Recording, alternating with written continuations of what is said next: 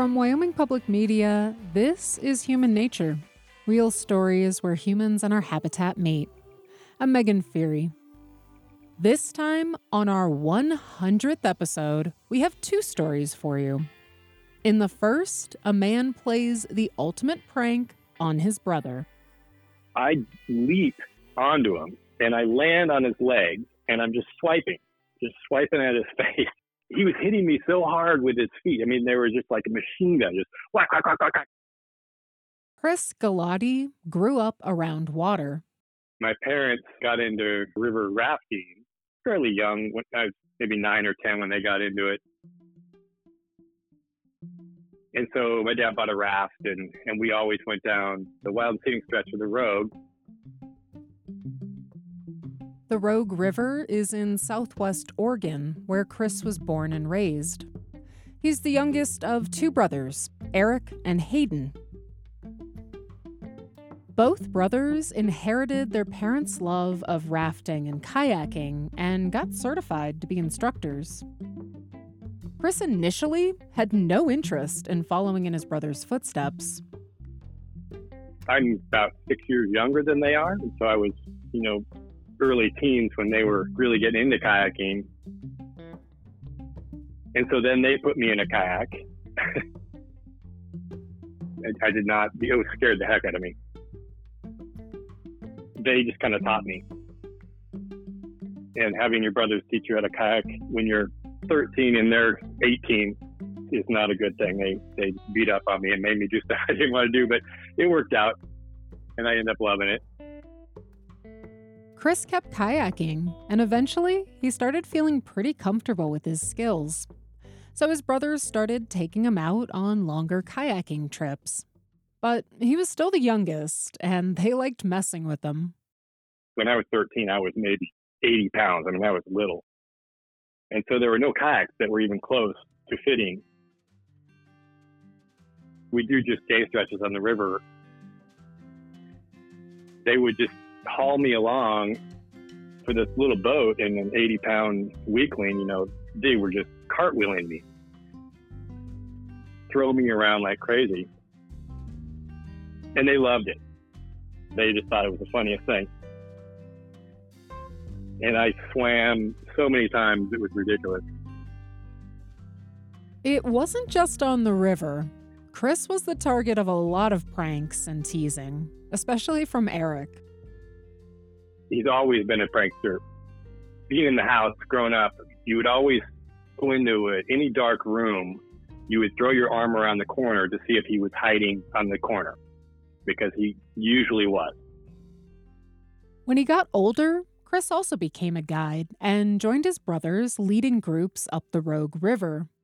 It's one of the longest rivers in the state, flowing 215 miles from the Cascade Mountains into the Pacific Ocean.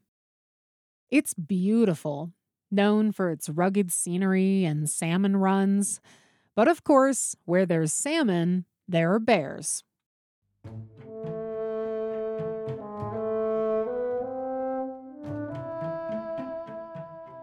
One of the stops along the river on their tours was a place called Decision Rock. We loved it because there was a, a, really low bench at the right of the river's edge that you could put the kitchen and then up above the bench had a lot of uh, spots for people to sleep.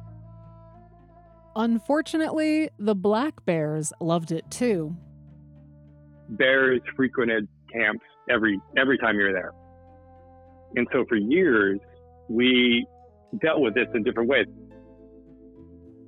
We tried, you know, stacking coolers, noisemakers, everything we could think of. And finally what we figured out was that if we all slept in the kitchen down by the river, and so all the guides um, would sleep out just on one big tarp, we would get you know baseball sized rocks and place them near our heads in a stack.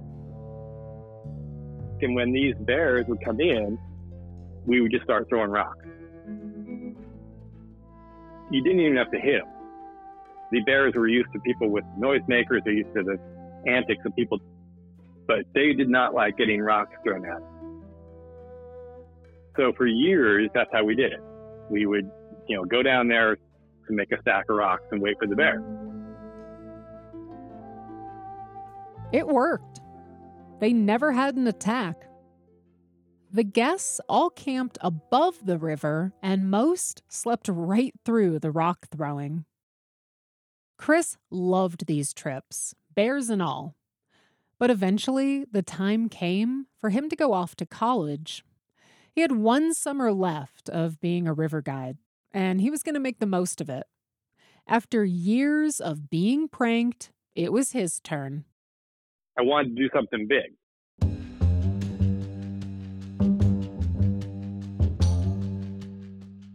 There were a lot of people on that last trip. There were eight guides and about 15 guests, including a group of teenagers from New York City. Both of Chris's brothers were usually there, but this time Eric couldn't come. But Hayden would be there. Hayden's wife and Chris's then girlfriend were also coming. Chris let his girlfriend in on his idea, but not Hayden's wife. While he wanted to get both of his brothers back, one would have to do. So he set his sights on Hayden and made a plan. And Chris knew the perfect spot to implement it Decision Rock. The nearest town was uh, Grants Pass, Oregon. I called up the Grants Pass costume shop. They, they have one and asked them if they had a bear suit that I could rent. And they said no, they didn't, but they had a gorilla suit okay, well, that's probably the closest I can get to a bear. You know, it's pretty good. It's black hair, you know, the whole thing. And so I rented it, packed it in my in my gear. The third night is when I brought this thing out.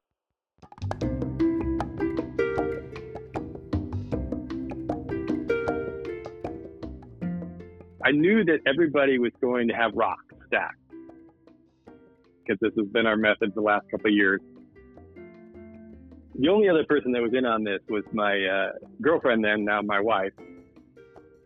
I started talking to people and say, hey, let's not throw rocks tonight. You know, the bear was here last week and it has a cub, and I don't I don't want to hurt the cub, and I you know I think these rocks might hurt the cub. My oldest brother Hayden, he was looking at me like I was crazy. And so some people were like, oh, okay, and, and so I put down my pots and pans spatulas and stuff to bang on them to make noisemakers next to people's heads instead of the rock pile. But knowing full well that my brother Hayden was still stacking rocks, he was just like, no, I'm, I'm throwing rocks. We're not going to hurt the cub with rocks. My plan then was, okay, in order not to get killed here, I'm going to have to really put a lot of extra gear on underneath this suit. Got up at like 2 a.m., I put on life jackets backwards, kind of over my crotch area. Put on a life jacket at the top. Did as much as I could with my legs, you know, putting strapping stuff on underneath. Put on a helmet. Put on a, a face mask, like a hockey face mask. And then I put on the suit. And so I was fully armored, waiting for just rock carnage.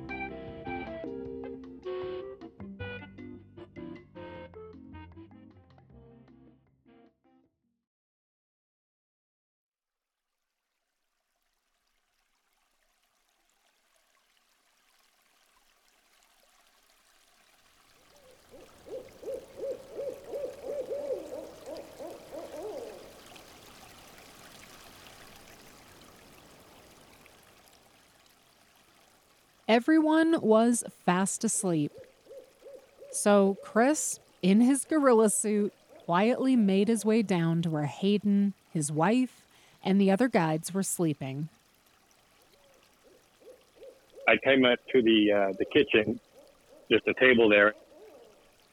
I didn't know really how to do it. I'm standing on my my leg, start kind of pushing on the table and kind of going, you know, making whatever bear noises were. And my sister in law, she looks up and she looks over and she sees me. She immediately goes to my brother Hayden, who's right beside her. says, Hayden, you know, there's a bear. Wake up. There's a bear right there. And I'm going, Rrr. he looks and he's kind of got bleary eyes. And sure enough, he reaches back to grab a rock. And so I just rear up and charge him. Two legs just going, just running straight at him. His eyes just dilate. He is just petrified and he swings around in the sleeping bag, doesn't even come out of the sleeping bag. I leap onto him and I land on his leg and I'm just swiping, just swiping at his face he was hitting me so hard with his feet. I mean, they were just like a machine gun, just whack, whack, whack, whack, whack. He's fighting for his life.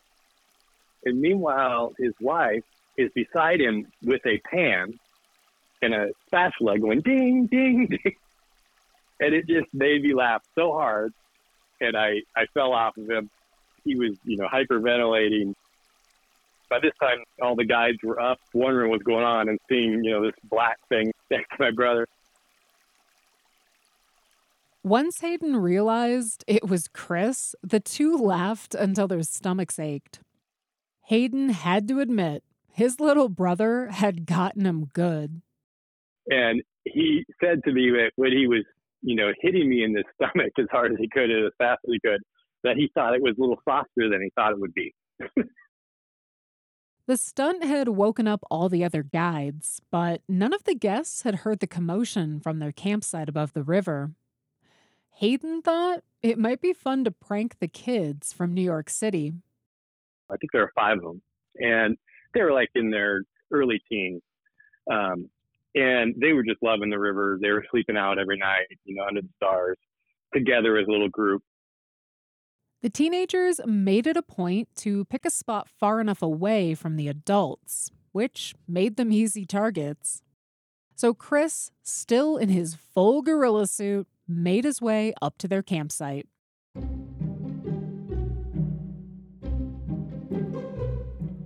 So I just got on all fours and I just started walking around in circles around them. One of them finally woke up and he just froze and he's looking at me. And I just keep walking, you know, nudges his buddy and they wake up and pretty soon they're all staring at me, all five of them. And I just circle them, and then circle them again, and then I just walk off into the into the brush.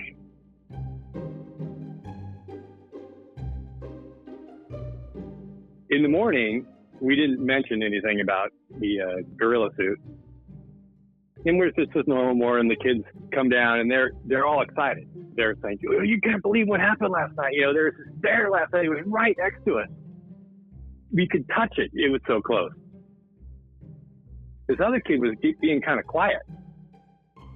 Someone guide asked, "So what? What did you think? What did you think, Roger? Did you see it too?" And they go, "Oh, don't don't ask him. He thought it was a gorilla."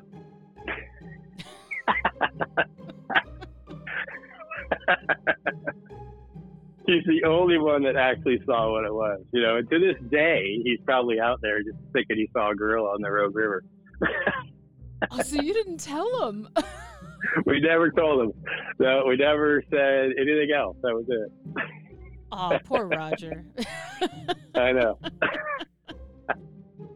we we were just snickering because trying to keep it in, but yeah, that was that was awesome. Maybe one of these days I'll get a story submission from someone who wants to tell me about the time they saw a gorilla uh, while out on a trip uh, in Oregon. That's right. That's right. That might happen and then I'll have to end my whole career because I could never do anything more perfect than that. So that'll be it.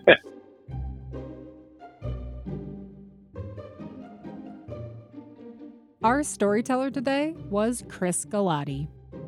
Chris still lives in Oregon and still loves being on the river. His girlfriend, who was on that last kayaking trip with him, is now his wife, and they have a beautiful family Chris isn't a river guide anymore. He's an author, which he says is his dream job. He hasn't donned a gorilla suit since that night, but as he says, never say never. In our second story, a man out doing trail maintenance finds an unexpected gift at his campsite. But the next morning, I was alerted by one of the crew. They had woken up to something kind of odd. Brandon Tigner didn't grow up outdoors. I actually grew up in the suburbs. It was kind of a normal suburban upbringing. You know, we did sports on the weekends and we would go to the movies and the mall for fun. But in 2014, he wanted a change.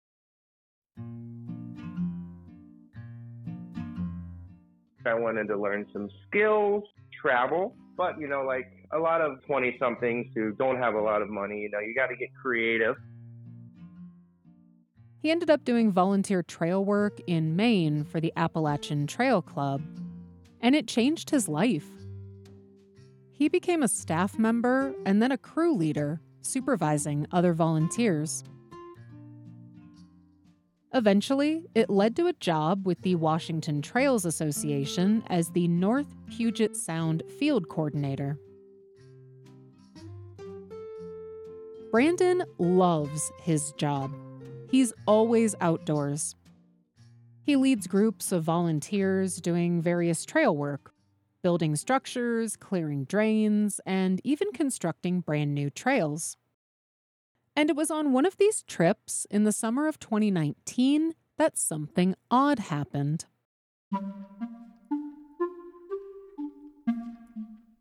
He and his crew were working in the Gifford Pinchot National Forest, an area of southwest Washington also known as the Dark Divide.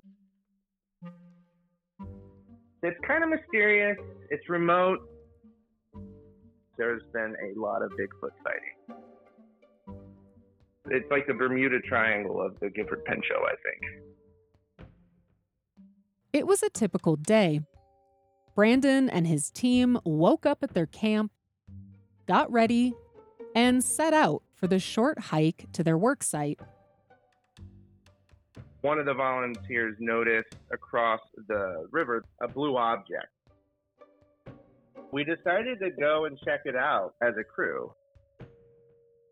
We discovered that the blue object was a tarp. And we quickly realized we had stumbled upon somebody's camp. We thought it was an old camp at first. Somebody just left their stuff there. And as we kind of checked the site out, one of the crew members spotted a hole in a tree nearby. And we kind of looked a little bit more closely and discovered one of those green thermoses with some lukewarm soup and a russet potato. And I realized at that point that we were likely snooping around someone's camp. So I made the recommendation that we should get out of there. So we, we quickly left. Later that night, over dinner, we chatted about our find with everybody else. And we, we just kind of chalked the camp up to a local mineral claim camp. There's a lot of spots in that area where folks have a mineral claim. Brandon and the team enjoyed the rest of their night and didn't think much about it. But the next morning, I was alerted by one of the crew. They had woken up to something kind of odd. A russet potato was placed outside of their tent. A russet potato, just like the one he found at the campsite the day before. It was weird and very specific. Brandon figured one of his crew members was playing a prank, but nobody confessed. So they packed up their camp and began hiking back to civilization. Typically, when trips are completed, when I'm leading, I always love going to the local watering holes. And so we all agreed to meet at one on our way out of town we got settled in, and when it came time for everyone to kind of place their order, and it got around to me, I joked to the waitress and I asked her if there was any locals that like to play pranks on trail crews by leaving potatoes outside of their camp. And as soon as I said that, the whole place went silent. I mean, you could hear a pin drop. And with a grave face, the waitress told us of all the hikers and backpackers that have disappeared in the area over the last 15 or so years. And each tale was the same that she told us. There was no missing gear, no signs of foul play. The only thing that tied all of the disappearances together was that a single russet potato was found in or near the camp. And she departed with a word of warning be careful out there, and to feel lucky that we had survived our run in with the potato man. To this day, Brandon has no idea what actually happened out there. And he wasn't sure how seriously to take the waitress's warning. Sometimes folks would play pranks on us. You know, that it was clear that we were maybe not from the area. When he got back home, Brandon Googled the potato man and found nothing. Maybe the potato man's out there, and anybody who tries to, to write about it, uh, he finds and makes sure that it doesn't get written about.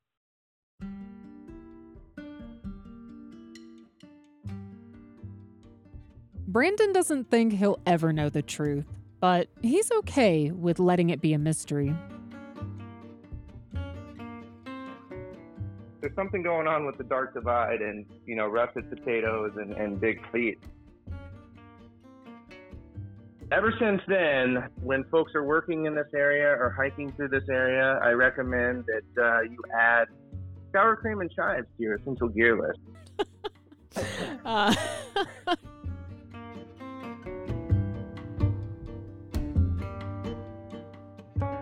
Brandon still does trail maintenance and has been back to the Gifford Pinchot National Forest many times. But he hasn't seen any potatoes around his campsite. We may never know the truth about the Potato Man, but personally, I definitely think it was Bigfoot.